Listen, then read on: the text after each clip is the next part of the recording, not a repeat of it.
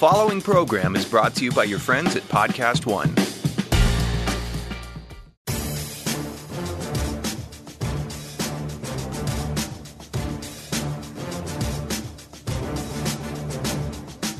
Welcome to RJ Bell's Dream Preview. Weekly winners from his Wise Guy Roundtable. Broadcasting from the pregame.com studios in Las Vegas. Here is RJ Bell.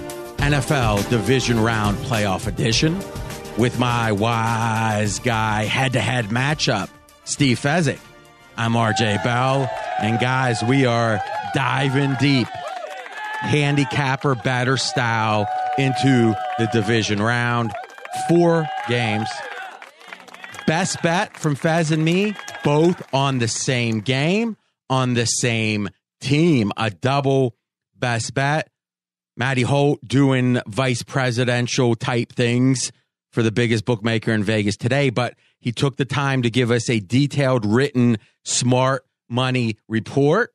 And that's something we'll be talking about on each and every game.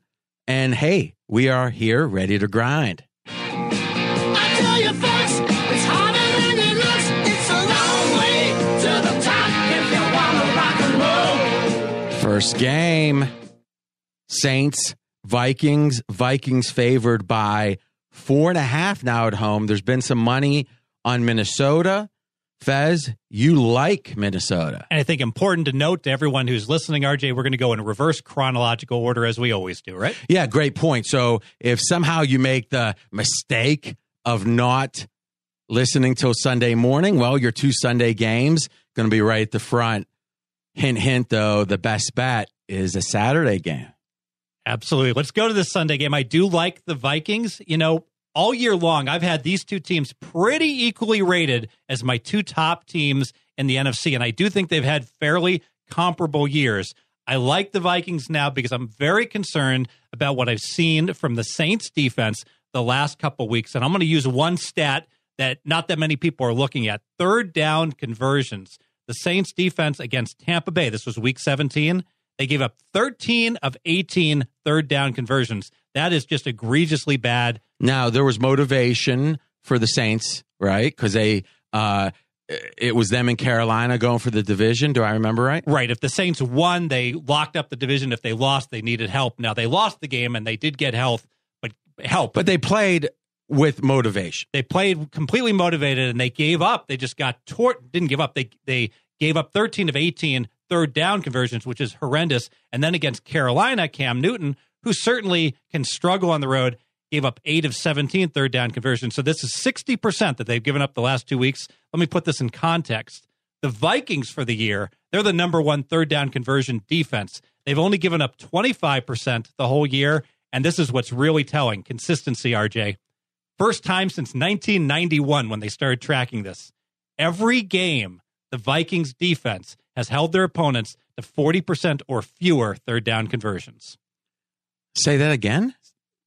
Every game, the Minnesota Vikings defense has held their opponents to under 40% in their third down conversions This season. this season. Okay. Okay. I thought you went back to 1991. I did go back to 1991. Meaning no other team in a season in all those seasons since 91 has achieved this. Correct. So now I'm cherry picking my stat, but I could make by that stat, this is the best defense in the NFL since 1991.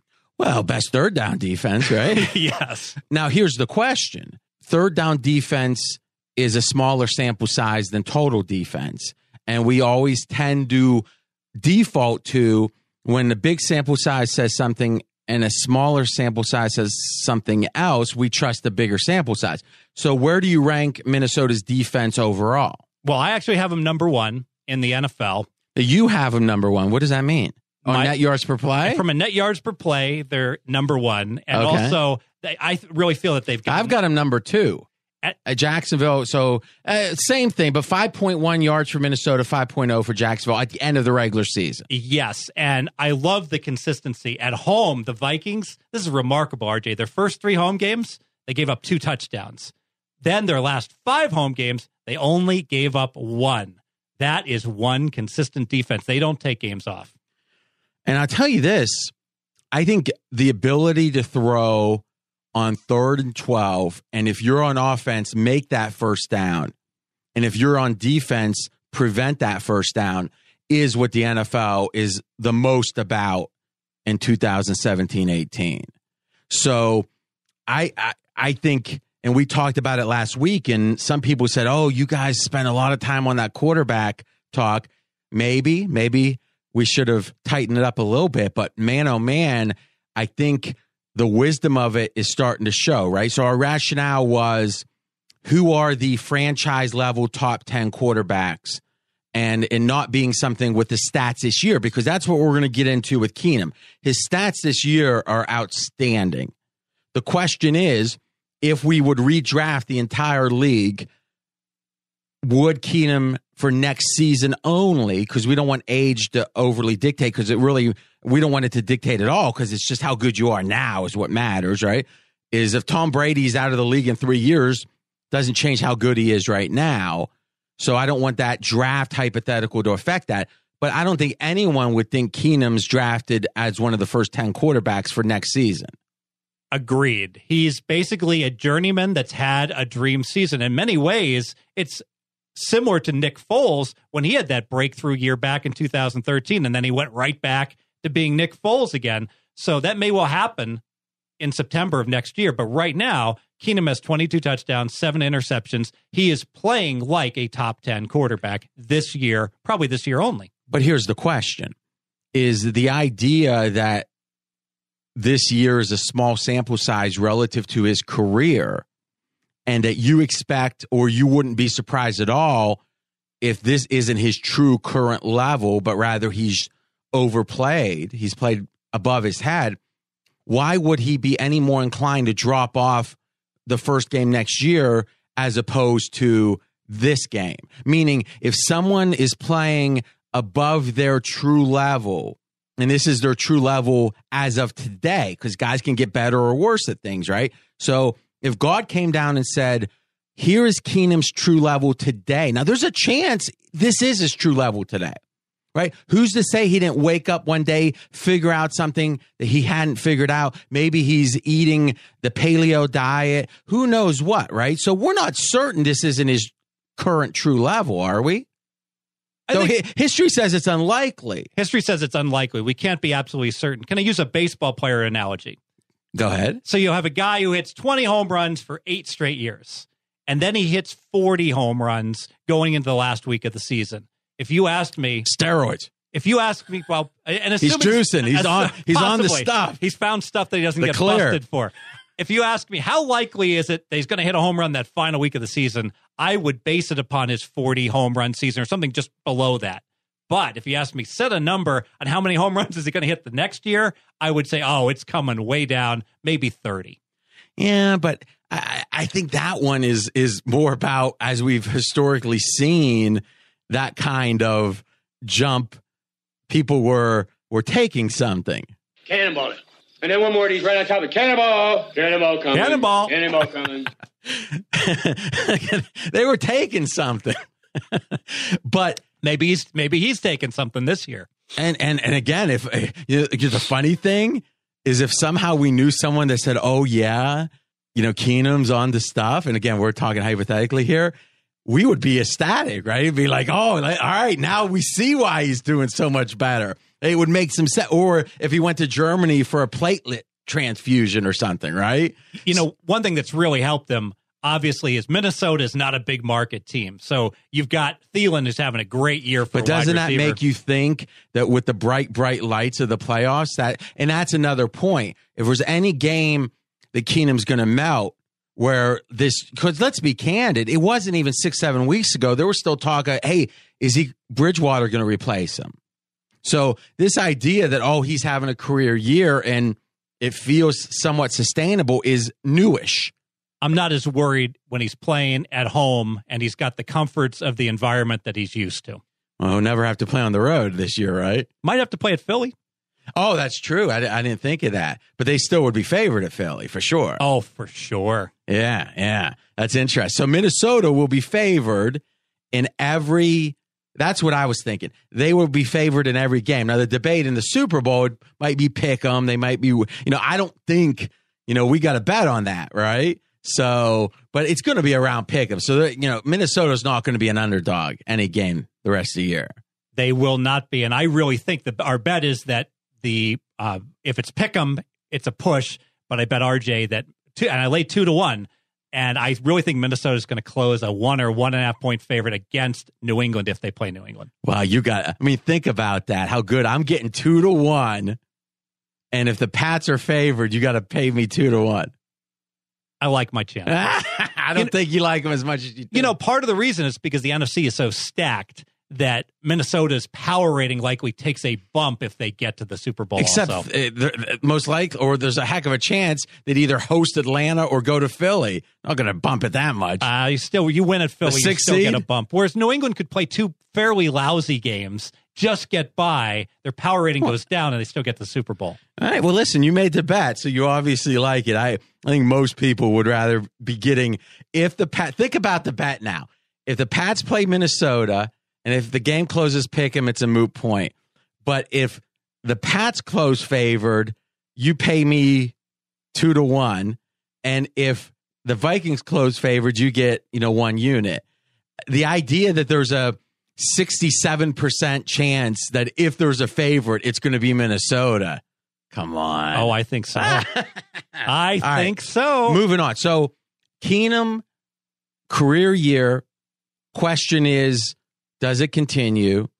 And if it does, then I think the big question mark is answered because that is, the, I mean, what else? That's an interesting question. Other than Keenum keeping this up, what other real question marks are there for Minnesota? Oh, experience. We don't have any playoff experience. We're playing the Saints that do. We got Drew Brees, who's won a Super Bowl. There's an enormous experience advantage for the Saints, and that, of course, is a major concern.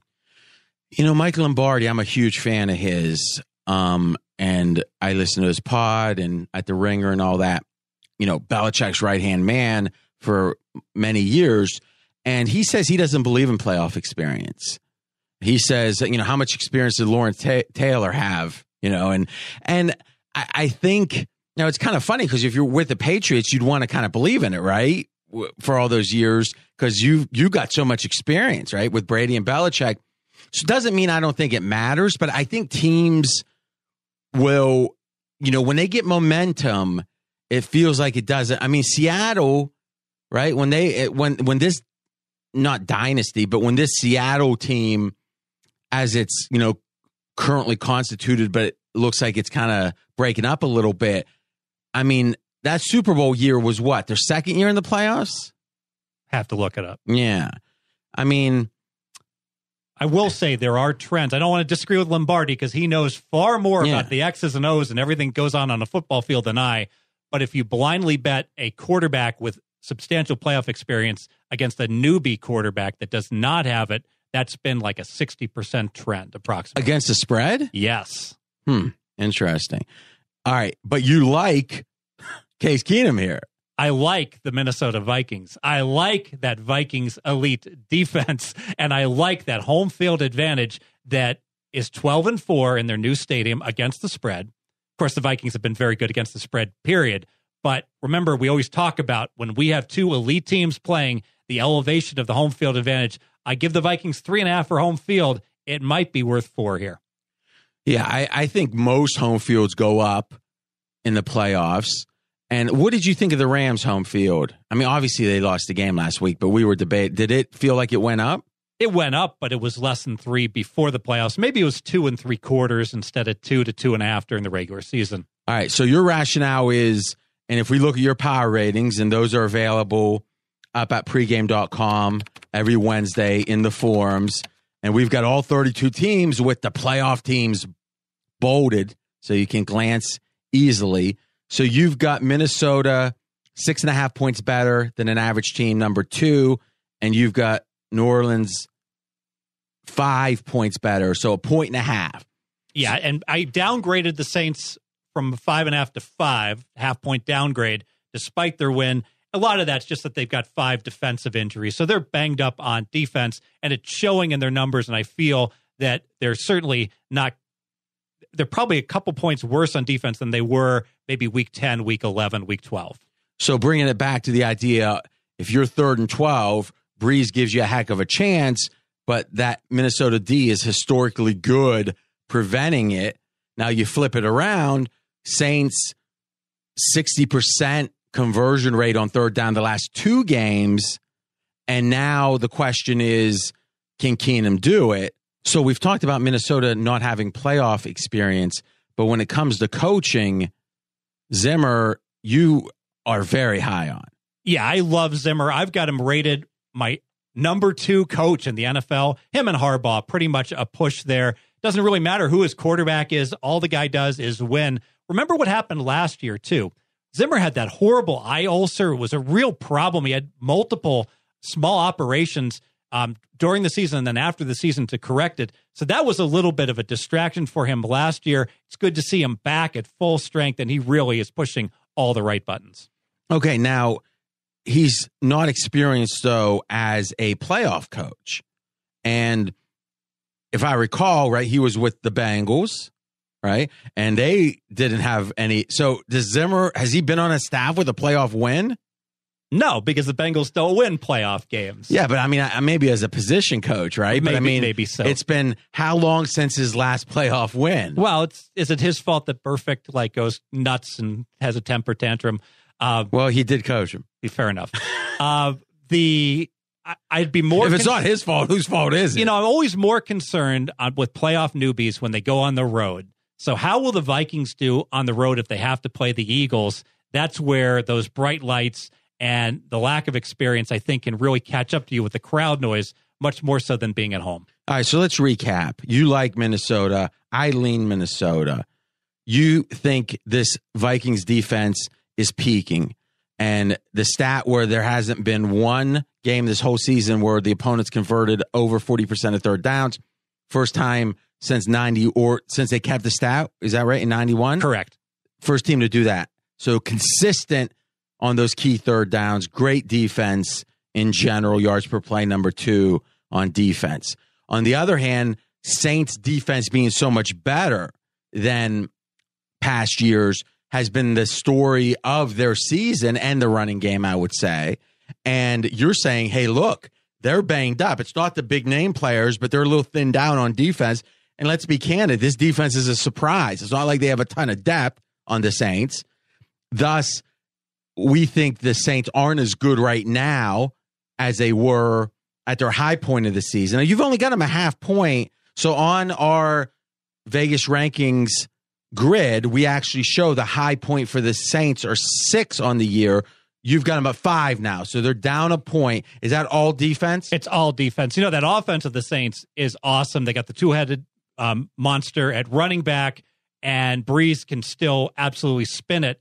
One of the reasons I like the Vikings to be able to hold the Saints in check, the Saints have a huge edge on offense. If they play a team with a bad rush D, they can ground and pound. If they play a team with a bad pass D, they can throw. Minnesota has no weaknesses on defense. Okay, well, that's a, an interesting point because that you know Lombardi talks about playing left-handed, and that's what you sometimes have to do in the playoffs. And I think the Saints in general have been able to do that, but like you said, against a, a historic defense, might not matter. Last question about this game, um, and when I say it might not matter, I mean that that Saints advantage might not matter. The fact they can run and pass on offense the bye. How do we account for the bye? We're going to be talking about the Steelers and the fact they actually sat in week 17, many of their key players.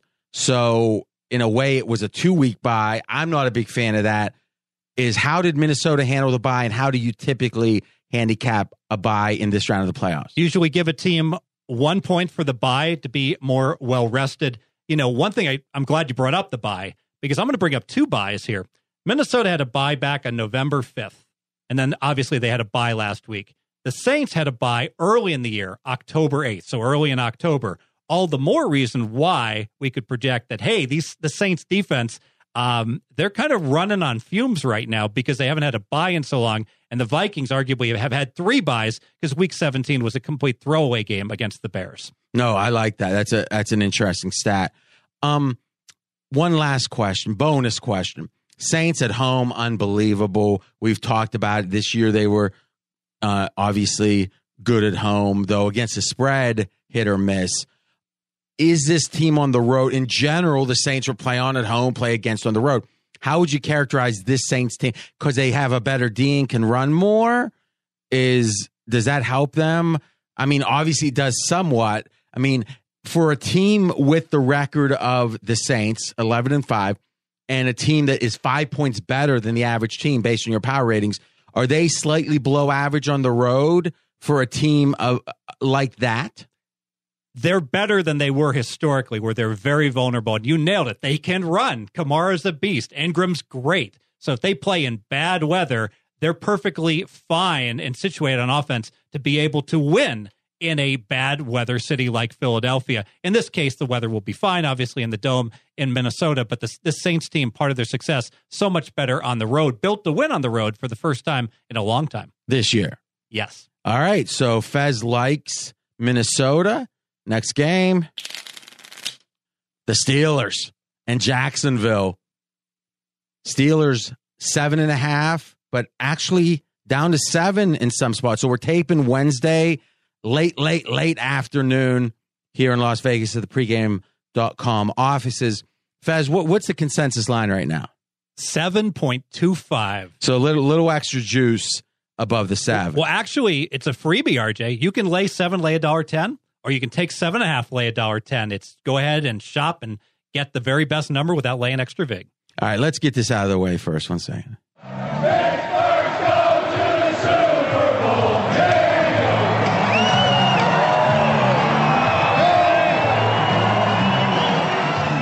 If only the offensive coordinator were talking to the quarterback, maybe.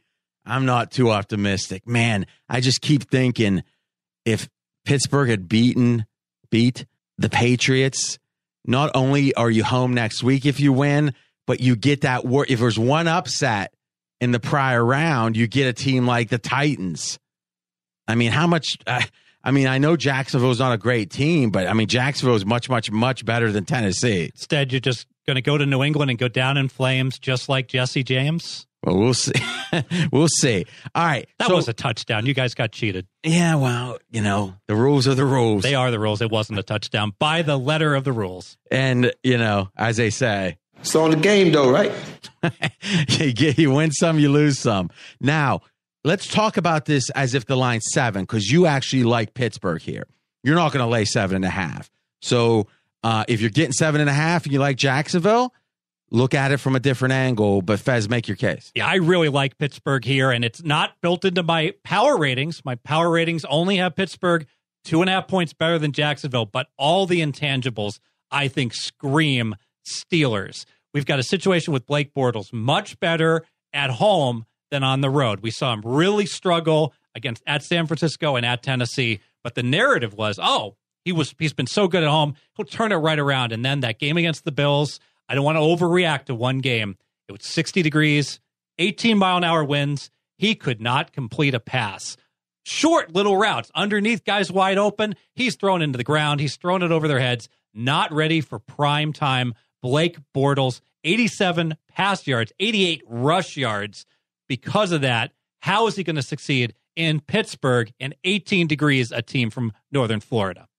Okay, so here's the question. Bortles late in the year had like a three or four week run that he was the best quarterback in the NFL statistically. You're aware of this, correct? Yes. All right. So what happened there? Because it would seem, even if that continued to some degree, you could say, well, he's playing from the front, play action pass. They've got a lot of leads. I mean, was it that? It was just ideal situations? Is it that the pressure of the playoffs? I mean, some guys just don't respond well to pressure because the narrative has gone back to Bortles being horrible. And, and like you said, the wind, 60 degrees, not the pr- problem, but the wind, it would seem, is a huge problem for him. Now, Pittsburgh might have similar weather, be, you know, obviously colder.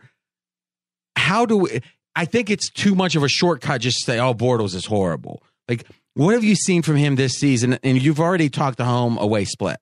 I think you nailed it. Bortles isn't horrible, but Bortles is horrible when he doesn't have the lead.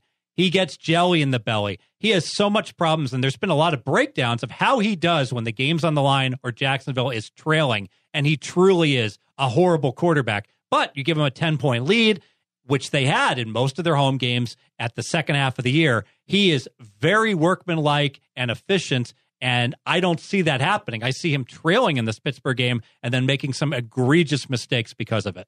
So you think it's more, but they, I mean, they were winning the game the whole game last week. Uh, the game was, it, no, it was back and forth. It was 3 Well, three. first of all, for, it can't be back and forth when the other team scored three points. It was 3 3 late in the third quarter when they finally got a touchdown. Oh, it was okay. For Yeah. some reason, I thought, yeah, I guess you're right. I did. I I I didn't bet it, but I did like Jacksonville, so I I was just kind of rooting and rooting. He had the yips the whole game. He was like a golfer, RJ, that could not make a four foot putt. You saw it. It was just remarkable since he'd had Jacksonville to see him missing those open receivers.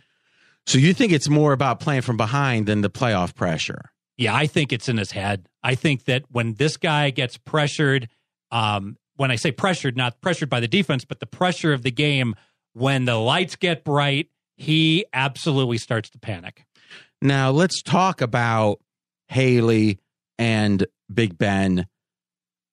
I mean, this seems a little off to me. They're not talking. So, have you read up on it? What what effect will this have, or do you expect this to have on the game? I don't think it's going to have any impact. I think it. I think they've been fighting for years, right? I've never heard. It them- seems like a different level. fair enough, fair enough. But I think that I don't think much of Haley. But I'll say this: I think Haley's going to be forced into the right play calling in this game. When they played earlier in the year, and Jacksonville blew out Pittsburgh, and Big Ben threw five interceptions, four in the first half, two pick sixes. Pittsburgh was zinging the ball all over the field, and Jacksonville is a great pass defense, and they're vulnerable against the run. It made no sense at all because of that game, and because I don't think much of Pittsburgh's innovative play calling. I firmly believe it is going to be ground and pound with Bell in this game, and I do feel that is the right strategy to maximize your chance to win this game. Now we've got a situation where not only has the underdog beat the Steelers this year, they dominated them. How do you expect that to affect this game? I think there's multiple uh, possible effects.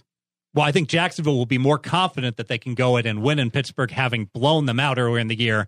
But I think Pittsburgh will be on absolute red alert that they know that this Jacksonville team is extremely dangerous. And I think Big Ben, who's been known to hold the ball too long, to take too many chances, will be on his best behavior, if you will, and not risk so many turnovers.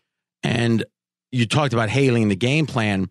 It seems like this, uh, the way they got beat and and and the interceptions, right? Five, uh, Pittsburgh against Jacksonville early in the year. You would think this might be like a fanatical amount of running, like almost say, "Hey, we are going to like throw like twelve times today." I think you got a real opportunity in prop bets here to bet Bell to go over, to bet Big Ben under, and probably bet a banged up, who knows how healthy he'll- he'll be, Antonio Brown under as well. They're still going to put him up probably at 97 pass yards for this game. Yeah, that's interesting. So, what would you guess is going to be Bell's over under for rushing? He's always in the high 90s as well, which is a big number, but not if you get 30 carries. And remember, I didn't love Tomlin resting the key players in week 17, but you know, Bell had, you know, he started slowly, he held out, and then he had a heavy workload if you throw in the receptions. But having two full weeks off, the theory is it, it, he should have an unlimited number of carries, right? Yeah, and so because of that, he's going to be their workhorse. Uh, the logical handicap, which doesn't always work with a team like New England, you never know what Belichick might do. But Tomlin, I think, Haley, much more predictable coaches. I really think they're going to come out and establish the ground game. okay, Pittsburgh's defense, a lot of people who never said the word Shazier, weeks without saying Ryan Shazier's name, they said, oh, now that Shazier's out, you know, Pittsburgh's D's not the same. Understanding they had a, a, a really tough run where it was the Bengals on Monday night in a war, then Baltimore, then Patriots. And obviously, it was that Bengals game where Shazier's got hurt. since that Patriots game, what have you seen from the offense or uh, the defense? Yeah, I think it's not as good without Shazier, but I think there's an overreaction to where people are saying, oh, you know, they're doomed without Shazier. I still think it's certainly a top 10 defense. And frankly, I'm not impressed with Leonard Fournette. He does not have the explosiveness I expected. And part of that, I think, is a rookie for Jacksonville. He's missed a few games, but still playing 14 games instead of 11 or 12 in college. It has worn on him. He seems to have lost a step. Yeah, and he, you know he talked a lot about oh this is easy the NFL, and now it's like wow the, these are a lot of games, right? Sixteen versus any prior uh, non-professional season. And remember, he got that cheap 90 yard touchdown run when the uh, Steelers stacked the box back in week uh, five and they lost that game. So he had an eight yard run and then an 80 yard, you know, uh, dash to the end zone. That shouldn't count in his stats as far as being predictive in this game. Okay, so you actually look at this and think derivative bet too. So you like Pittsburgh. Give us your derivative, which is a not a side, not a total, but another way to get value. Yeah, and I did this last week. I'm going to do it again. It's, uh, many of the same principles applied. When Jacksonville played Buffalo, I went under seven and a half in the first quarter. I'm going to play under seven and a half in the first quarter in this game as well. Jacksonville, I feel, is absolutely does not trust Blake Bortles against the Bills. They just ran the ball and let their defense win the game, and they won ultimately. Pittsburgh lost the game by chucking the ball down the field too much. I really feel that Haley, Big Ben, and company will be much more conservative to start this game. Need two scores to beat me. I'm going to go under the seven and a half. Hard to kick field goals also in Pittsburgh in 18 degree weather. We might get a cheap non field goal when they choose to go for it instead of kicking a 45 yarder. Now you were let's be candid, you were strutting around a little bit on your uh we'll give you a little victory of music. You were strutting around with your under seven and a half last week. Yeah, you notice how I was quiet about the other under seven and a half I had three weeks ago that lost. That you said, "Do not bet this one, people." In the Eagles and Giants, but yeah, that um, that under in Buffalo, Jacksonville, that was a good call. That's it, just a good call. It was. All right, so what would you uh what would you lay here uh under seven and a half? What's your max lay? Minus 138. 138. Yes. All right. You got it. You got it. Under seven and a half first quarter, minus 138 max. He also likes Pittsburgh. I've heard people saying whatever the weakness on the Steelers D is that we saw against the Patriots, obviously, that Jacksonville's not suited to take advantage. So where Shazier was more about covering running backs and covering tight ends and his speed fastest linebacker in the league, I think there's some truth to that. I mean, this Jacksonville is an old school offense, ground and pound. I think Steelers aren't particularly, you know, historically Pittsburgh's been great against that. I wouldn't say they're great, but would you rather, if you're betting Pittsburgh, face a old school team or a more modern offense? Oh, old school completely. And also, in terms of coaching, I don't want to face a McVay or someone that could come up with some gimmick stuff that might confuse the Steelers. I don't see there being any chance of Marrone coming in with um, a different formations and the like to confuse the Steelers, and they can be confused. We'll probably see that in New England next week. Probably. Let's hope the Steelers win. Speaking of that, I am going to lean towards the Jags on the money line. Here's my thinking, and you've made the case. Bortles from behind is a big problem. Bortles from ahead is fine, it would seem, at least this season. And I think Jacksonville, and I've said this many times, when they have a 10 point lead, is one of the three best teams in the NFL. When they're down by 10, they're one of the they're they're a below average team, like 16, 17, 18 type in the league out of 32. So me taking 7 is saying I expect the game to play in a way that I expect the opponent to truly gain margin against me because my team, in this case the Jags, doesn't play well when they're behind. So why would I want to play them as a big uh, as a significant dog? I'd rather say I know it's not going to happen all the time, but hey, if it only happens 25% of the time, I'm getting plus 300 on the Jags and the football science of that, the way the game would play, makes more sense. Even though it's unlikely, I'm getting the payoff to compensate for that. It makes a lot of sense, except for I think that Pittsburgh seven is a 55% plus bet instead of a 50% plus bet. So you're kind of behind the eight ball. Yeah, but what I'm saying with. is if someone's going to bet Jacksonville, they're going to bet Jacksonville no matter what. Would you agree that the money line's the way to go? You know, with a lower total and 18 degrees, the, the low total worries me, RJ, because with both teams running a lot, I'm not so sure that this variance is going to be as high as what most Jacksonville games might be. Okay, that's an and you're saying at plus 300 that's not uh, being accounted for? I don't think it, the, the totals being accounted for. I will say this: the books get hammered with. They're going to get hammered with Pittsburgh Steelers um, teasers because of that. If you do like the Jacksonville money line, how do the books get out of all that liability? They give you a juicy money line on the dog. This is one of those bets I'd consider making right before the games kick off. Now this is interesting. Let's go behind the curtains of the casino. Now explain that one more time. So we've got a situation where the spread at seven and a half, especially, is prone to be teased down because it's going. It's an advantage teaser down through seven and three, a six point teaser. Right. All right, so they're going to get that action regardless. Yes. Well, there are some books on the south end of the strip that are paying, charging extra vig. I mean, you know, and they're gonna- still getting hit with the with the teaser action. Well, I, I guess you know you can take advantage. I guess I don't think that works in the long run, but um, all right. So here's the question: They're going to get a lot on the dog, or in this case, the favorite. I'm sorry, teased down.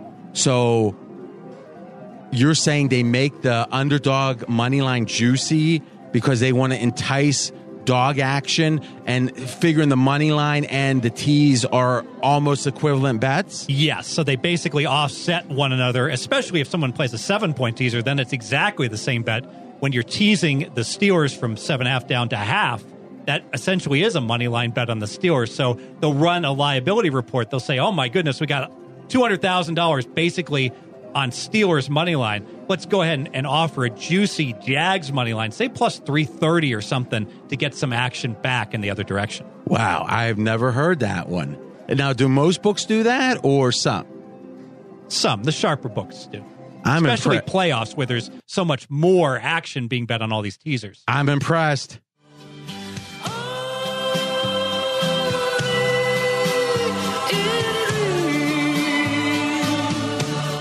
I've been betting for 30 years. I didn't hear that one. That is good. So, so if, but it kind of means shopper. If you do like the Jack, shop around. You might get a juicy one. Absolutely, you know, and, and a wise guy secret, I'll give it out. Some wise guys, all they do this is to play teasers where they're taking the seven or the seven and a half down to a half at good teaser odds. They go to the places with the very best teaser odds, and then on each game when the games aren't kicking off at the same time, they play back the best money line plus the 335 in the other direction and actually scalp out a profit on each leg of their teaser. Okay. So is that, is that positive EV theoretically? Yeah, because if you're playing a, a seven team teaser and you're laying minus a dollar twenty, you're only laying minus two eighty implicit on the first leg. So if you can get plus three hundred back, you're basically laying two eighty and taking three hundred. That's profit, baby. Gotta love it. Gotta love it. Last question on this game. Jacksonville's defensive stats against the run, and we talk, oh, run, run, run against them. But really, since they made the trade for uh, Marcell Dareus, their run defense has improved. So, how much do you believe? Like right now, where do you put Jacksonville as a rush defense? Well, I did have them at the very top of the league, but the problem As a, as a rush defense, as oh, I'm sorry, as a rush defense, I have them as a right about average. You know, I think that's clearly where they're vulnerable. But there's a, a key injury. They got Dareus, but they one of their stud uh, linebackers, whose name I always mispronounce. I apologize for that. He's he's hurt. I don't know if he's going to play. If he does play, he's not going to be 100%. And he's like their leading tackler. That's a big loss. Okay. And so it's uncertain if he's going to play. So it's something to check coming up to game day. Correct. Okay. Let me look. I think this got the game covered. So just to recap, Fez has a derivative bet on under seven and a half, laying up to minus 138, hopefully less. He likes Pittsburgh. He thinks that the turnovers, that Big Ben had maybe inclines the Steelers to run the ball, which we think is probably the better approach here. But you're not anxious. You think these points are somewhat valuable because of the weather, because of low scoring, but you still, you know, I think if you like the Jags, you take the money line, but you actually like Pittsburgh. So we know some people are going to bet the Jags. So the question is, if you do, how do you bet it? Um, let's talk about Brown. What's your sense that Brown at wide receiver?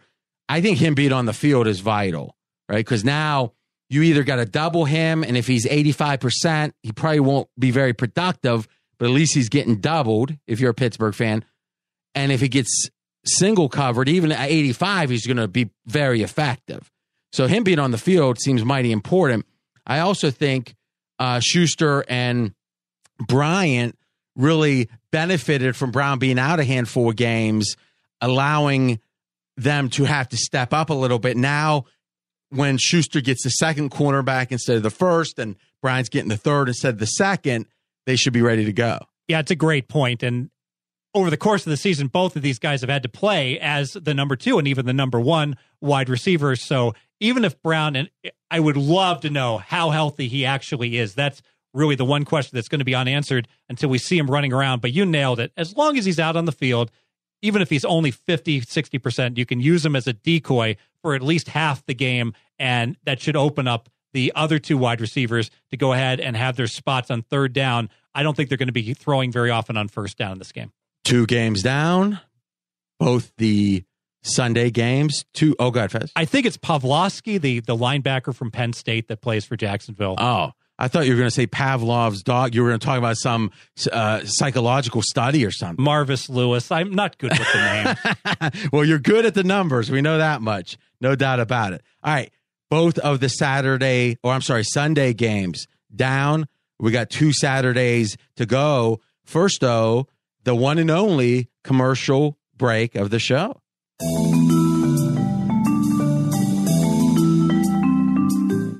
Bet DSI, they do advertising, extensive advertising with Podcast One. We are on the Dream Preview, the Podcast One platform.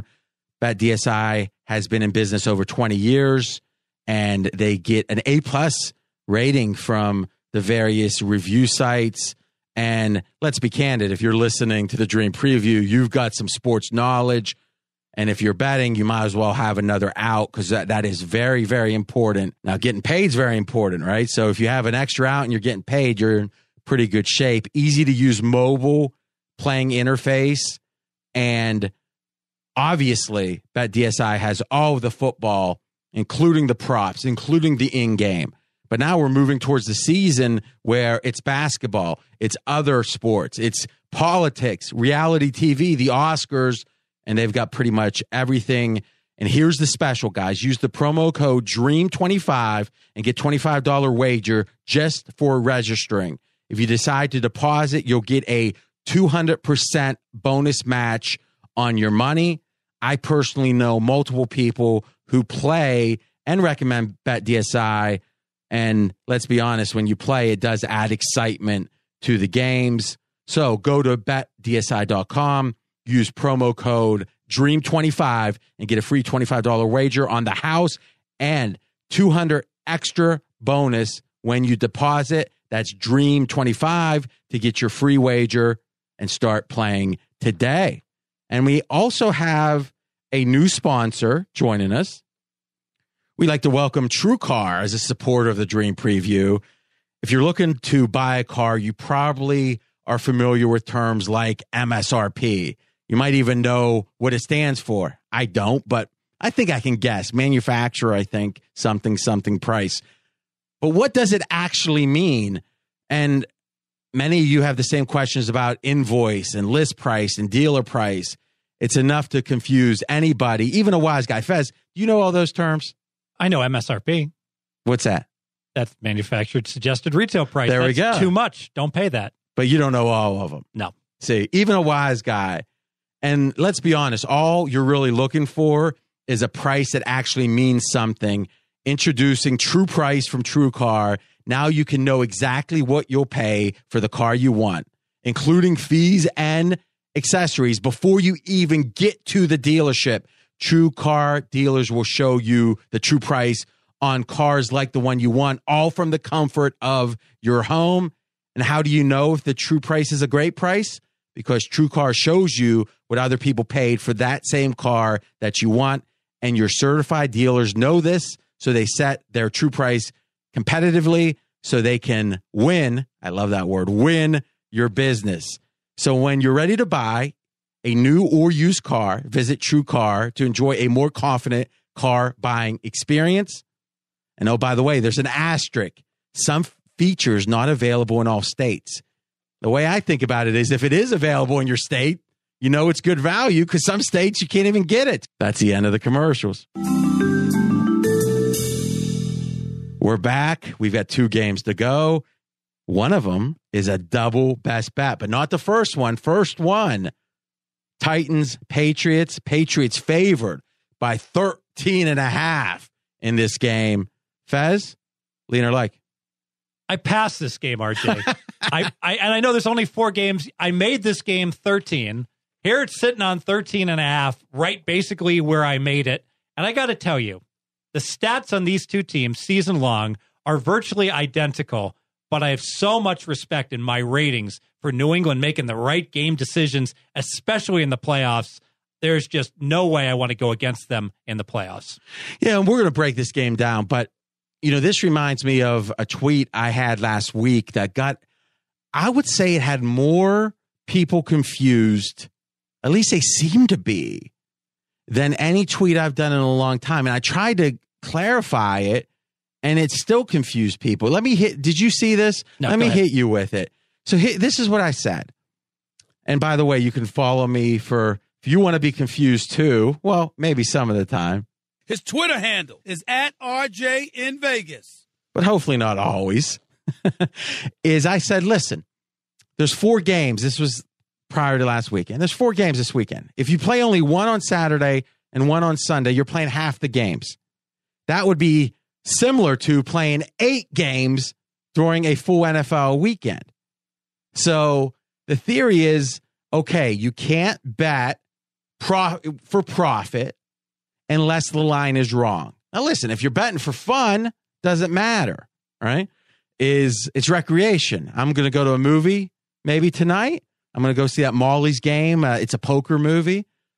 I'm interested and excited about that. I will have less money leaving the theater than I had coming in, especially if I get popcorn. Doesn't mean I didn't have a good time. I'm paying for my recreation. Some betters, some listeners are going to be like, hey, RJ, we're going to take your advice there and there, but not here and not here because we, it's just not worth it. It's just like losing weight. Everybody knows how to lose weight. Hey, by the way, is this for free? Okay. If you want to lose weight, it's really, and again, it's really simple is eat a lot of fruit and vegetables and exercise a lot. That's it. You're going to lose. Okay, you can own me. It's free, but it's hard. So we can sit here and say, oh, don't play any playoff game unless the line's wrong. And don't play the Monday night games. And be careful with the teasers that aren't advantage teasers. And don't use these car, these parlay cards. The question is, if someone's going to be 10 pounds overweight, so that's your goal. If you're not trying to be a professional, guys, try to be the guy with the little, the dad bod, right? The little pot belly that maybe has, Faz, I think you fair. You know, if you lost five pounds, you'd be a dad bod, I think. I think lose 15 pounds and I'll have, I'll be good with the dad bod then. I am Elmer J. Fudd, millionaire. I own a mansion and a yacht. See, but you got it covered. But I'm spending too much time running around town looking at things like parlay cards. Boy, I want to get a 14 and a half on a parlay card here. But but here's the point is the guy that's 10 pounds overweight when he's 50, let's say, probably works out three days a week, but not six. And he probably eats two or three desserts a week, but not seven. And there's no, it's not all or nothing. Meaning, if you want to be Fezzik, if you want to be a professional, all right, you've got to follow all the rules and you're going to be like Tom Brady, right? Never have a beer, drinking, you know, kale pajamas, as Colin says, and all that stuff. But the only choice isn't that or being a complete loser, doing all the loser moves.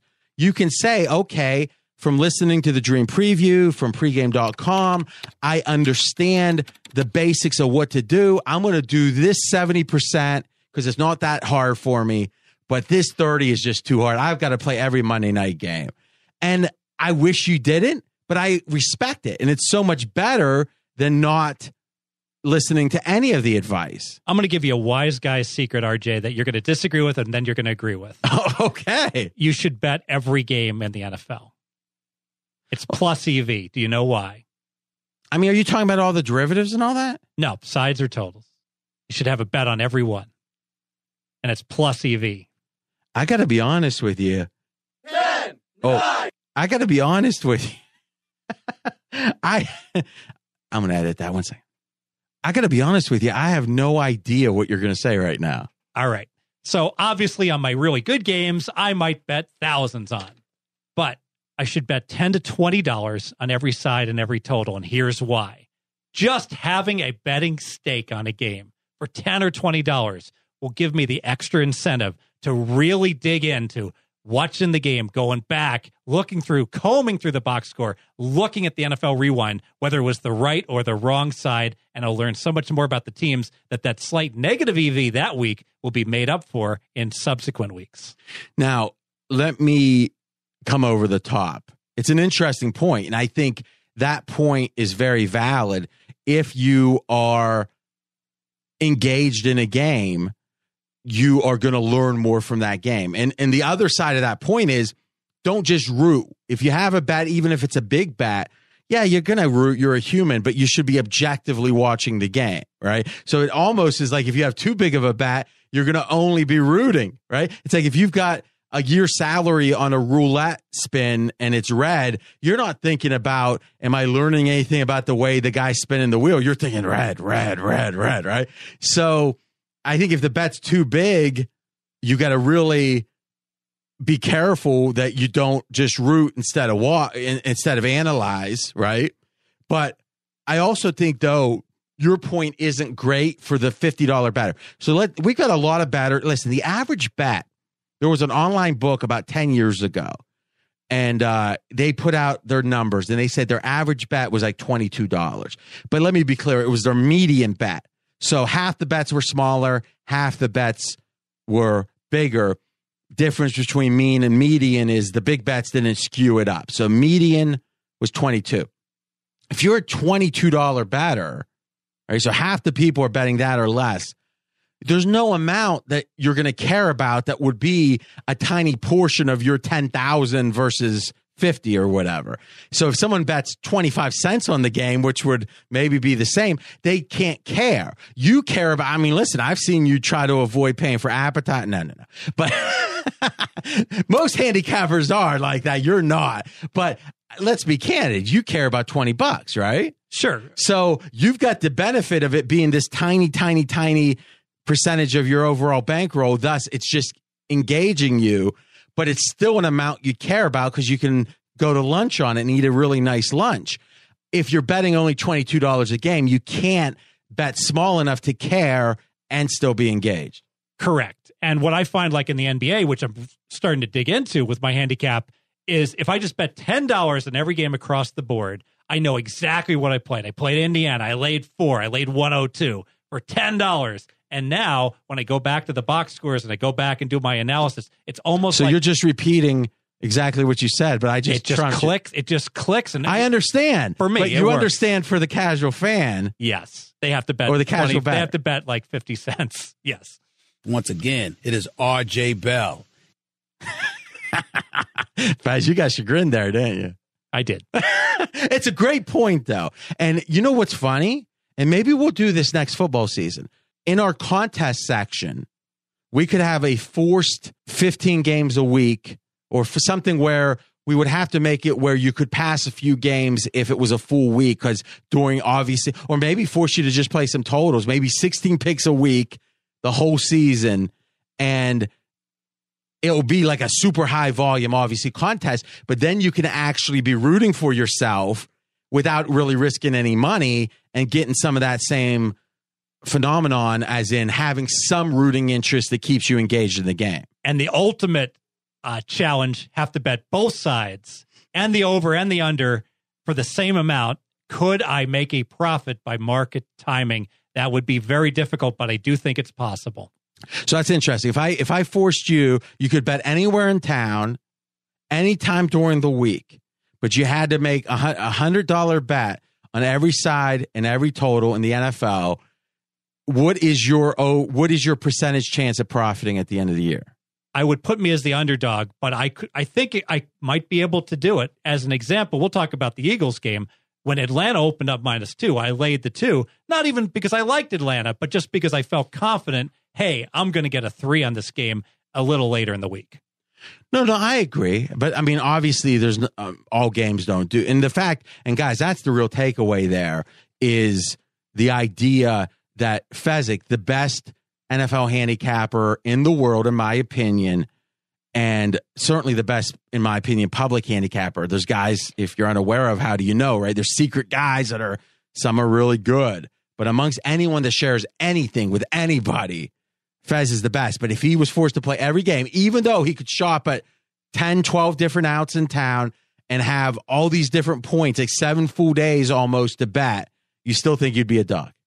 If I had to bet every one, yes. Wow.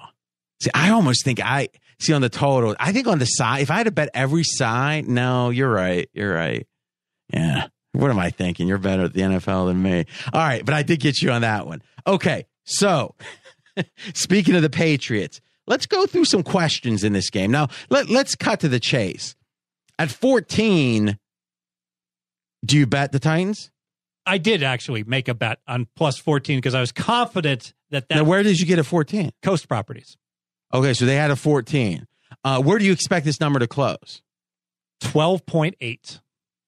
so you think this? You think the pros come in if they can't get to 14, they're coming in at 13 and I think half. they'll take 13 and a half. I think we'll see 12 and a half in the faraway places, offshore world, 13, 13 and a half in Vegas. Listen, some listeners have bookies that are gonna that are um big uh favorite. They juice up the favorite, so maybe 14 is gonna be out there. But at 14, you do like the Titans. Yeah, it's a take at 14. All right. So let's talk about some of the big factors in the game. Distraction. ESPN put out a big re, uh, investigative piece. Patriots push back. I've got my thoughts on this. How does that handicap affect? How do you does your handicap account for that in this game?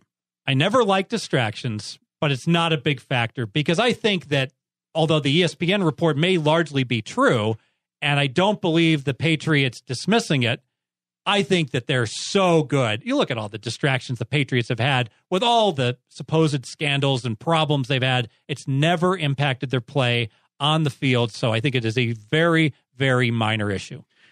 I disagree. And here's my basic premise every other distraction, possible distraction that we can remember, let's say from Spygate onward, has been from the outside. This is from the inside. And no one can explain why Garoppolo got traded other than the premise of the article, which is it was mandated. Now, people are saying that's not true. But the article says is Belichick did not want to trade Jimmy G and the owner Kraft said you must. Now, what's the rationale for trading Jimmy G if that wasn't the case? Well, his contract was up. You can't pay him and Brady in 2018. Okay, so what has Belichick done historic? I mean, do you have? I mean, are we right now from what you saw of Garoppolo? And let's be candid. Do you think anything that we saw from Garoppolo publicly is something Bra- um, Belichick didn't know? Would be very hard to believe as right, good as so Belichick. Belichick knew how good Garoppolo was. Next year, first start of the year, assuming Brady has a natural, or let's say a Brady esque drop from right now till the first game next year, which is he'll be you know six months older. It just doesn't matter if he's younger for his age than almost anyone in the history of the NFL. He's still six months older. Game one, who's the better quarterback next year? Is it clearly Brady over Garoppolo? Yes. So assuming Garoppolo has another whole off season to get better, assuming Brady drops off a natural amount for him in the next six months, where's Brady at one to thirty-two as quarterbacks, and where's Garoppolo? They're both top seven, All right. So where's? Let me ask you again. five and six. They're right one and one and All right. two. So you said like Brady was clearly better. maybe four and seven. He's clearly better week one. He'll get better during the offseason, but by week six or seven, Jimmy G will be better. Okay. So you have a situation. Um, everyone's not going to agree with that, but let's just say you think at the end of the first year that that Brady's still five slots better. Brady might be five, and you think Jimmy G is going to only be ten, right? Which wouldn't be crazy. I mean, you have a special warmth. We'll call it that. You have a special affection, a manly affection for Jimmy G. Yeah, but anyone who's watched Ted knows that all of us have that same affection for Tom Brady. so here so here's the question is even if you think you for one year you're going to have a quarterback that's number 5 versus number 10 even those skeptics Jimmy G skeptics would say the year after Jimmy G's better so what do you do if you're Belichick if you had total control of the organization well, Belichick has ice water in his veins and So- has no loyalty. You, you, you jettison Brady to someone, at the end of the year who, to someone not in the AFC, and Jimmy G is your man, and maybe you have one year that you're not quite as good, and then you're better for the next five years. so you don't trade him for a second round pick God, no. All right. So let me go back. If the story isn't true, as it was presented, that it was dictated by fiat from above, then what's the rationale for trading Jimmy G? There is no rationale. So the story's probably true. Good. Now, how is Bell? What has people, you know, Colin said something that I really disagreed with and this week. He said, Why would Belichick go somewhere else when he's got the dream situation in New England with the co or I'm sorry, with the ownership relationship? Yeah, he has for all these years, right? And remember, Kraft is a guy that ran off Parcells in a way because he was trying to butt his nose way back in the late 90s into football decisions. Belichick came back and said, Only way I can do this is if I get to run football. Now, after being the most successful coach in modern NFL history, you're getting that taken away from you at a time when Jon Gruden's getting paid $100 million when he hasn't coached in the league for a decade and his last five years coaching is below 500 That would stick in my craw seeing that deal for Gruden. If I'm Belichick, I mean, I don't I'd almost be like, uh, has no one realized how good I am? and how does kraft redeem himself would you say okay i promise i'm never going to stick my nose in again except how in the ha- apparently the mandate is well draft a quarterback and get him ready to back you know to replace brady Oh, that's easy. The Browns do that every three years, no problem. And think about it. And let's be honest for a second. Every other quarterback that Belichick has drafted during Brady's career has been, and and let's let Brissett be an open issue, but they traded him. No, he they didn't get very much for him, right? A, a, a high draft choice wide receiver that was a bust by some people's assessments. You know, obviously not good, hasn't exceeded expectations. So the question becomes, what's the chance of? I mean, they hit they they they really hit the mother load with Garoppolo, and then now he's somewhere else. Like how I don't see the scenario if this story's true, and it seems like it is. I don't see the scenario that Belichick stays. Now I know the odds say that he's going to stay. Like significant. I think you could have gotten fourteen to one that he wouldn't be the coach next year. I don't bet offshore, but I would have bet that. We're on the same train as far as the long term repercussions that this is really going to be a problem moving forward into 2018 and So i- if, 2019. if, if you get a sense that there's a real chance that Belichick's leaving, and you should hear things like, "Oh, the assistant coaches, he's always been really difficult when it comes to letting them interview and all this stuff," and it just he hasn't been uh, supportive. They say about especially during the season with assistants getting a head job, and now apparently he's coaching them up on how to get the job and and just making it. So it's almost like both coordinators are leaving. It would seem like to likely be getting head jobs. So now you've lost Jimmy G. You lost both coordinators. You don't trust the owner anymore. Brady's running around as the story represents like a prima donna with more power than you. you still have an 18 inches of snowfall. Schools are closed, blizzard, and you're on your bye week in the playoffs, and Belichick saying everybody plan to be on time. If you have to get a hotel room next to the stadium, we're practicing tomorrow. But I'm not saying that Bra- that Belichick and Brady aren't going to still prepare better than anyone else in the league. The question is, how is their preparation going to be relative to what it would be if there wasn't this factor? I think it's if you're betting against the Patriots, it's a free roll. Obviously, it might not be that big of a. So you don't think it's in the line? I don't think it's in the line. Oh, Right. it's definitely not in the line. And if I said, what do you think the odds are that the prep is totally unaffected, that there's not a moment's distraction from this? Does that seem likely to you or unlikely? Well, I've learned from past mistakes on these podcasts that I should be like a poker player and put a range of hands. And instead of putting out my opinion saying, oh, no, they won't be distracted at all, I think it's much better that I can say there's a 75% chance that it won't be any significant distraction. And but isn't that then a factor? Because if we assume a distraction could be, because don't forget, it's not like you know Jordan's Bulls never played a game seven, right? In in the finals, they never were close to losing. Though that Jazz series, you could say if they you know lose game six, they're going to be on the road on game seven. And if I remember, and sadly I think I do, that game was around Pick'em, uh, the game six. So game seven would have been around Pick'em or so, you know. So, but still, never got to game seven. The Patriots, every Super Bowl they've won and lost has been close. You know, I think I'm going to disagree with you on the Bulls, not in the finals. I think they had plenty of game sevens, though, in the conference championships that um, they were vulnerable. They could have been beat. I think you're mixing up the years Jordan wasn't there or his first year back. I don't think so. I'll go back and research. All right, but either way is in the in the time that in the finals, especially because every team's gonna have some playoff games.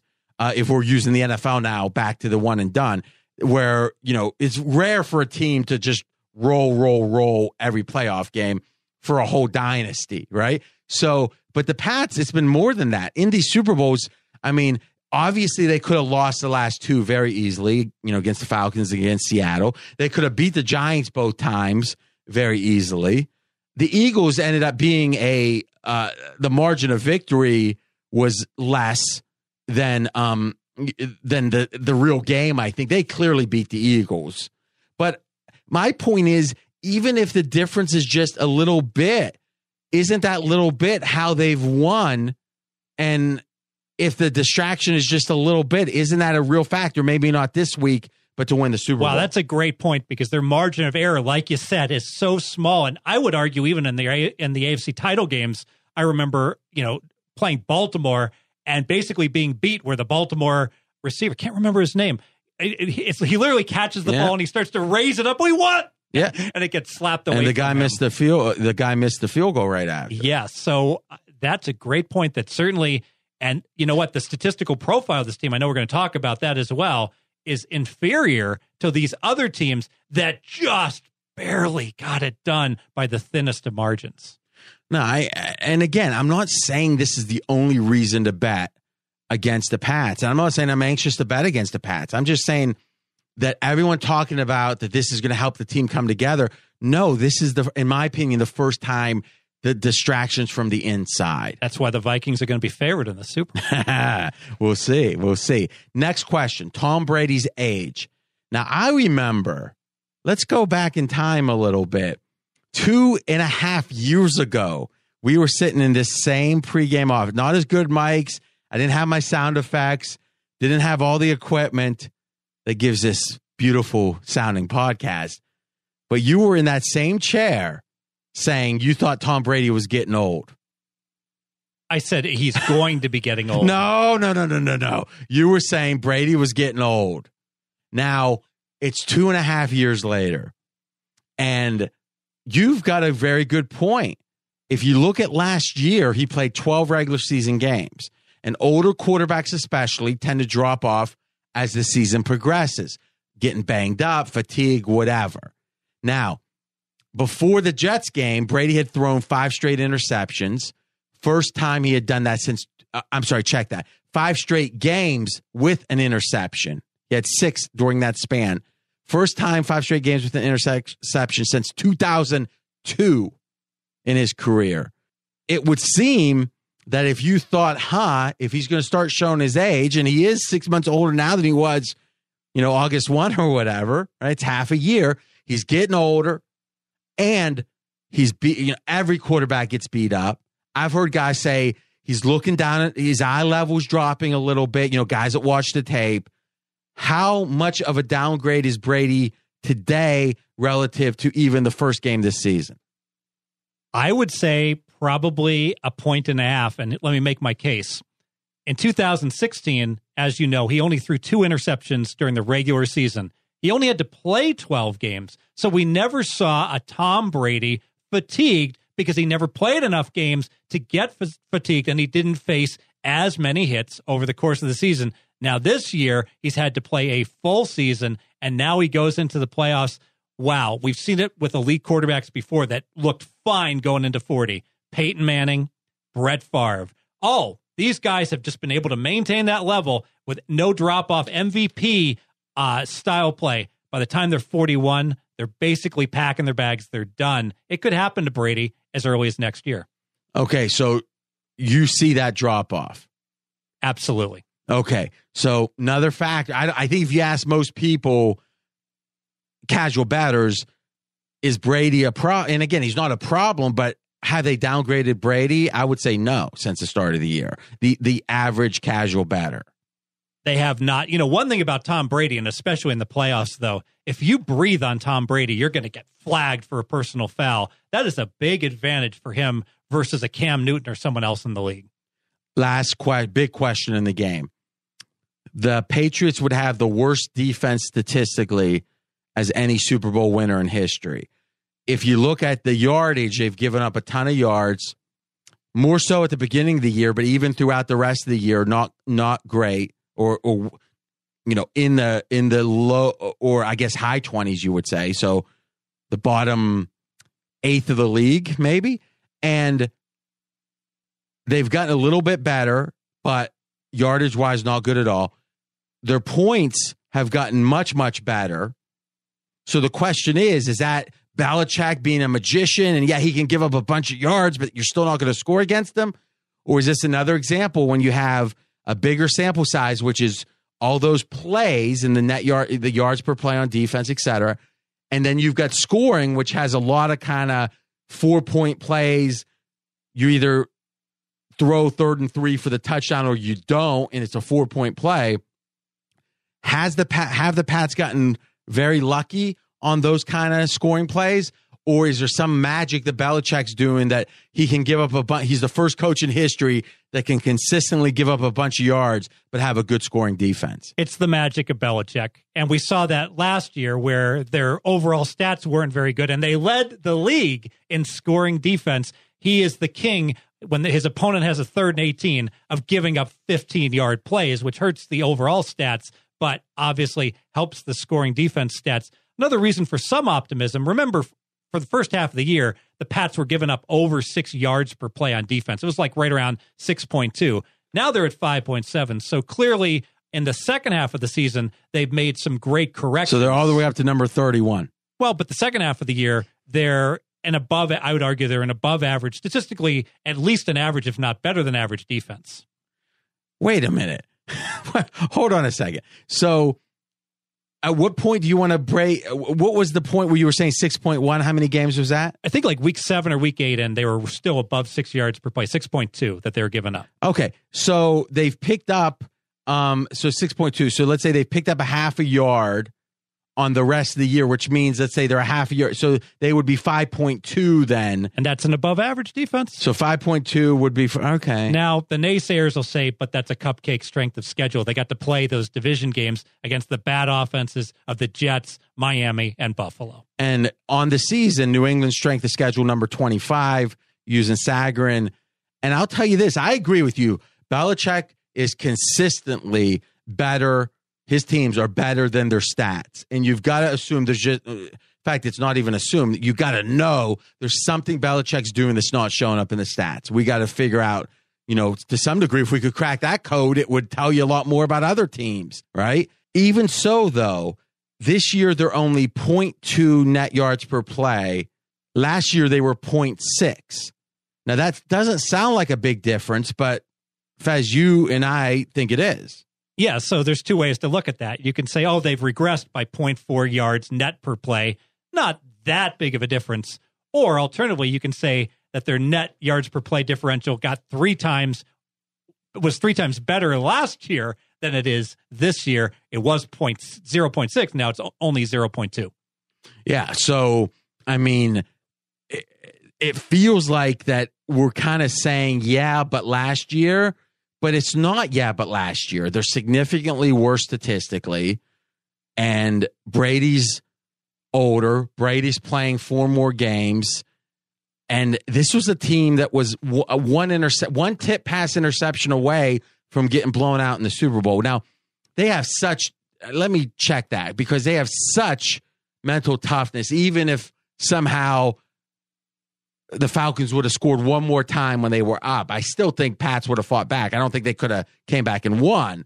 I'm not sure they would have gotten blown out, but they would have been beat, you know, fairly clearly in the Super Bowl. And now we're thinking they're such a they're two to one. They're such a big favorite now, and they're you know historic type two touchdown spreads against playoff teams. I mean, isn't this team just plain overrated? This Patriots team. Well, how can you say that? What's their against the spread record uh, for the year? Was a 10 5 and 1? How can they be overrated if they're covering two thirds of their games? Isn't that our definition of is a team overrated the against the spread record?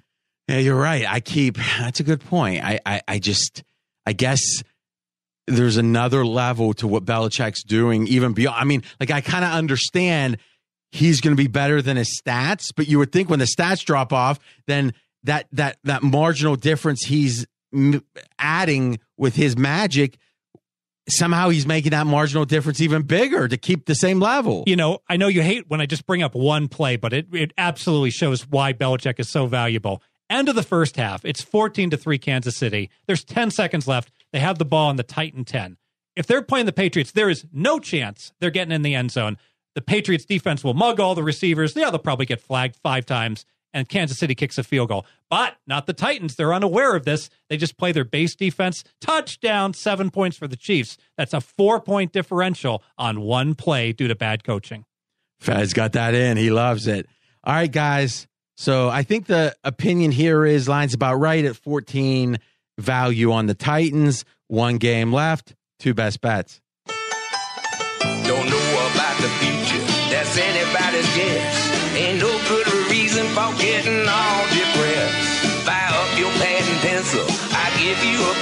Of my mind. Eagles at home plus three. Number one seed, division round, backup quarterback plus three. Number six seed Falcons favored by three. Fez best bet. Best bet on the Eagles. You know, this one is easy, RJ. Back when we this line came out, we were doing our national show straight out of Vegas. Well, speaking of that, let's take a minute with that. Straight out of Vegas, Fridays at 11 p.m. to midnight. Saturdays starts an hour earlier, 10 to midnight. That's right. That's Pacific time, and that's on Fox National Radio, 330 stations, Sirius 83, 11 o'clock Pacific to midnight on Fridays. Obviously, 2 to 3 Eastern time, and an extra hour Saturday night, 10 to midnight, three hours later on the West Coast. On that show, you asked me, Steve, what's this line going to be on this game? And I said, you know what? I make the line two, but if I was a bookmaker to get balanced action, I would make it three because Atlanta's such a darling of the wise guys and the public now. They love to bet the Falcons, and there'll be a point spread tax. So we blink. Here we go, midweek, and this line is three. You got an extra one point of value. Doesn't sound like a lot, but when it's on, that's so important. Three.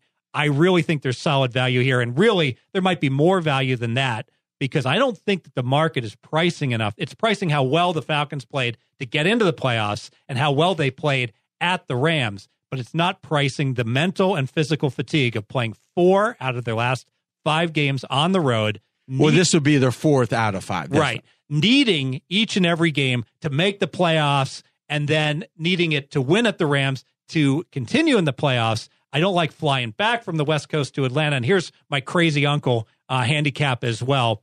Probably a complete non factor.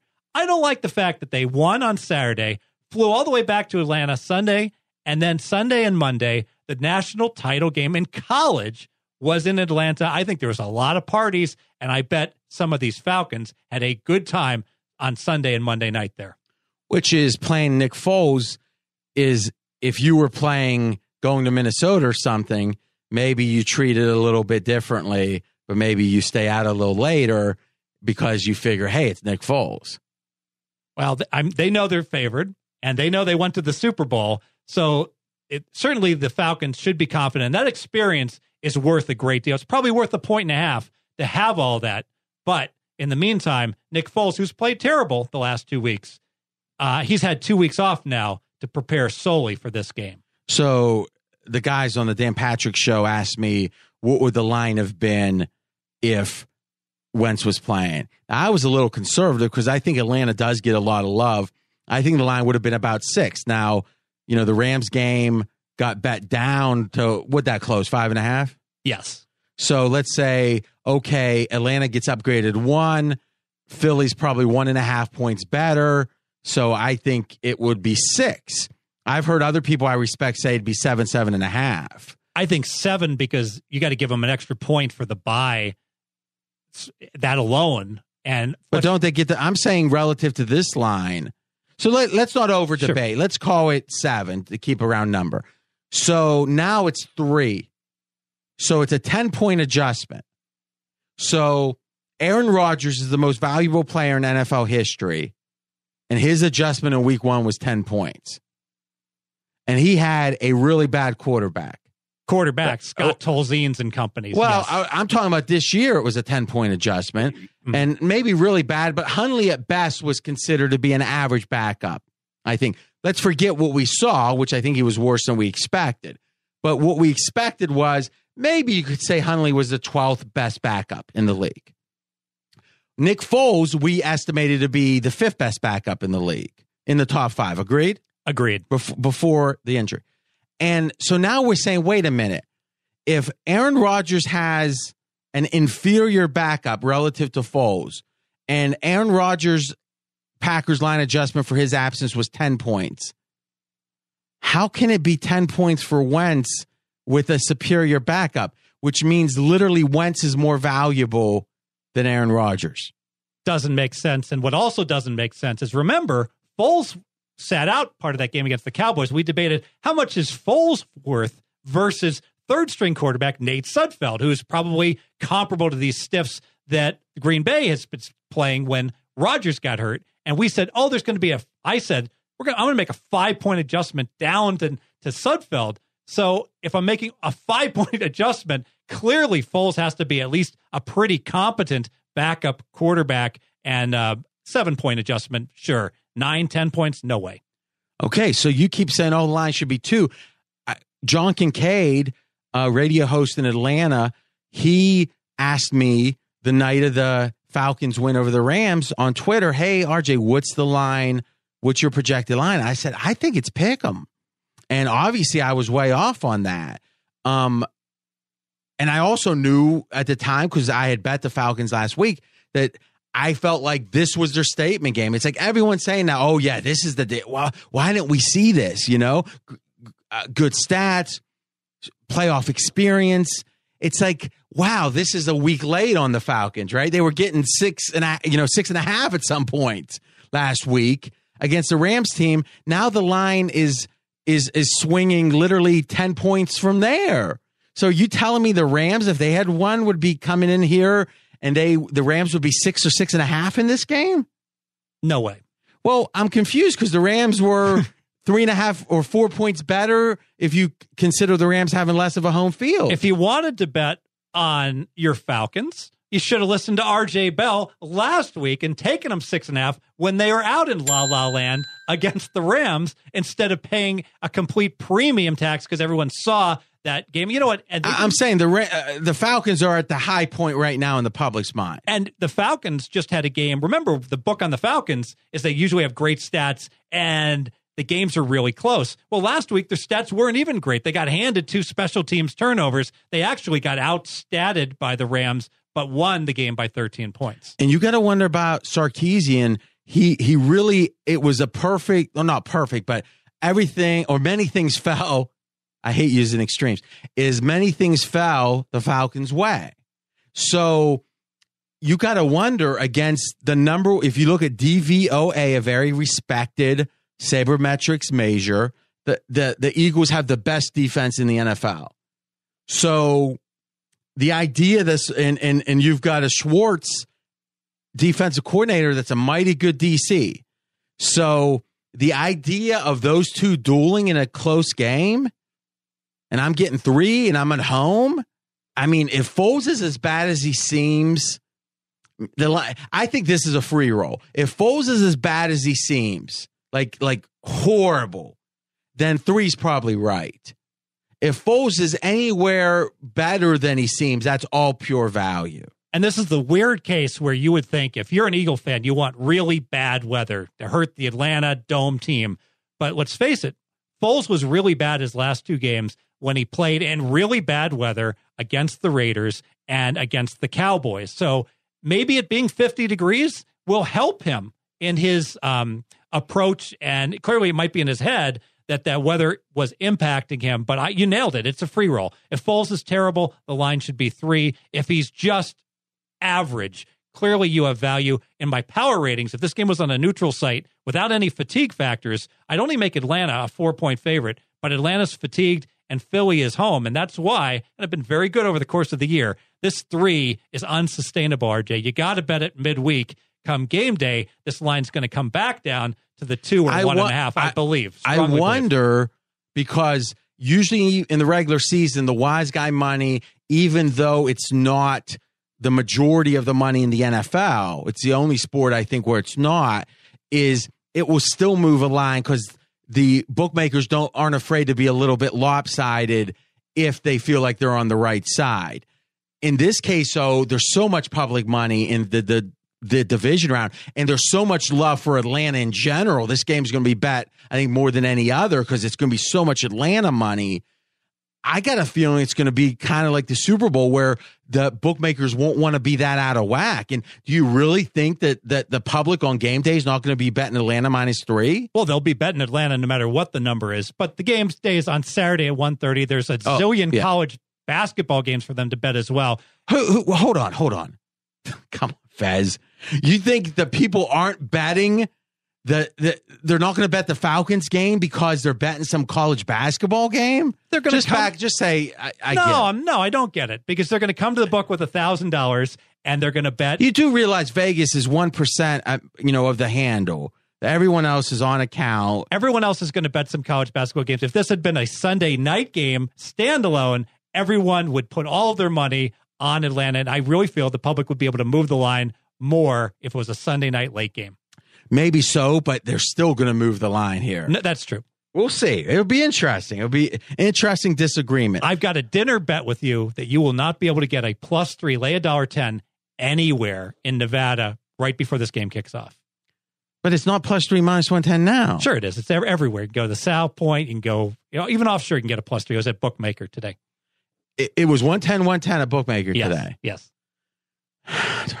Well, I know it's not going to go up. How's this? Uh, you know, eh, I'm going to pass on that. I, but I'll tell you this: if, and I'll say it quickly because I don't want to belabor the point. If I could have a a plus three minus 120, I'd take it. Anywhere in town, plus three minus 120 within one hour of the game. Yeah, and and you'd probably be right. All right. So I think we're splitting hairs to some degree. Right. Um, but I tend to agree with you. I don't see it going up. So if you can get a plus three minus one ten, probably grab it when you can. Like the Nicholson. What is this? Is as good as it gets? There we go. It is. Okay. Well, I, I was about a psychotic that bought someone's love. That's an interesting movie if you watch it in hindsight. All right. What's our last points on this game? We talked about fatigue. It was a West Coast trip. We talked about Foles. Um, You know, I, I want to talk about the total okay. because the Atlanta D. One reason that the Sharps are loving Atlanta lately, that defense, which improved greatly over the course of the year last year, has really gotten good. A lot of it's the secondary. And let me just read off what they've held some of their opponents to. They've played a really strong strength of schedule down the road. Minnesota, 14 points. New Orleans, 17. Tampa Bay, 21. Uh, New Orleans again, 23. Carolina, 10. Rams, 13. That's a really good defensive performance given that strength of schedule down the stretch. Yeah, no doubt about it. I, but I do. Th- I mean, would you agree the Rams are the most? Ex- or check that the Falcons are the most expensive right now. They've been all year. Oh, clearly. Yeah, and and the Eagles are the cheapest. Yeah, and the bookmakers didn't like Atlanta, but the wise guys did. Now the word is out. The wise guys like the Falcons, and everybody is betting the Falcons uh, as soon as lines come out. All right, I think we've got this covered. Let me see. So, as we said, this is my best bet. Also, here's the last thing I'll say about this game, and I'll get your thoughts on this point, Fez. When there's a game that you're afraid to feel stupid, that's usually a good game to bet. Because I think everyone listening that's somewhat savvy can see Falcons are expensive. If this game were in Atlanta, the line would be nine. You know, should the line really be nine? Is the difference between the you know? There's a lot of ways to see the value. You know, is it could Wentz possibly be worth more than Aaron Rodgers? I mean, no one's going to debate that the line would have at least been worth six if Wentz was healthy, and it's now three. So the idea that Wentz to Nick Foles is as big as Aaron Rodgers to Hundley, it just doesn't make any sense. But here's why most people won't bat it. It if Foles comes out and throws three interceptions and the Falcons win by 14, they're going to feel stupid. And if the if somehow Foles wins, it's going to probably be slot. Like the way you lose betting Atlanta is going to feel like you got a bum deal. You know, a turnover. They run the ball really well. Smart. You know, they're playing old Giants Parcells football type. But if you lose with Philly, you could feel like an idiot. And most people will try anything not to feel like an idiot. Yeah, it's a great point that if you win your bet, if you bet Philly, you're probably going to win by a small margin. You could lose by a lot. I mean, Foles could be terrible and you could get smashed. And I think it goes back to. And if you lose with Philly, it's going to be obvious why you lost. You were an idiot to bet, bet on the worst quarterback. If you What lose, if you lose with Atlanta, it's going to be. You're not going to be sure why you much lost. you can do about that. Yeah, you're gonna make Who excu- could have expected that Exactly. blocked punt and the like? And I think that goes back to the public loves betting in the playoffs on the better team laying a small number, and that's why historically. And again, I apologize, I don't have the exact numbers, but just betting home teams in the playoffs catching points is a very profitable subset. All right, last thing on this game, I, I think that's very important. Is do it's almost like back to the diet, right? If it tastes too good, it's probably not good for you. if it doesn't taste good, it's probably good for you. Well, same thing with batting. If it's easy to bat a team, that means other people are betting them, and it means most likely they're expensive. You know, I didn't do a good job reading the sharp money, so l- let me go back real quick and read the sharp money for everybody. Um, Saints Vikings, we did go over this. Um, I'm going to just read it verbatim. Took one $8,000 bet to make four on the Vikings money line. Otherwise, even money line action. Over the counter, which is square, is split. 92% of the wagered on account, which is sharp, on Minnesota, but a low handle. Biggest bet so so far, 5,000. That's from CG Technology on Viking Saints.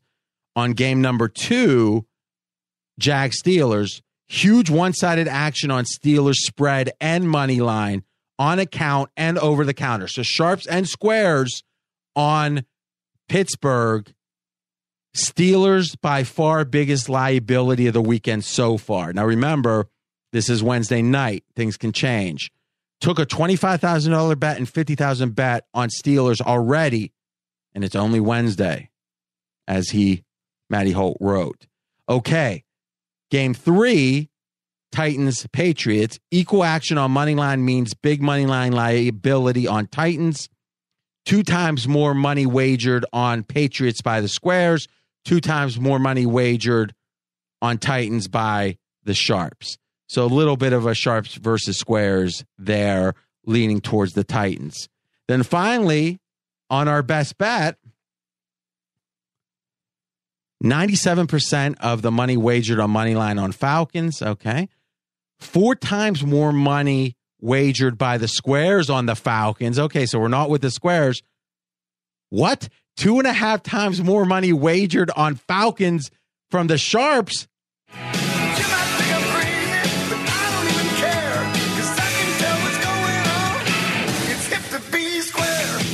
Now I know. Let me. I uh, go ahead.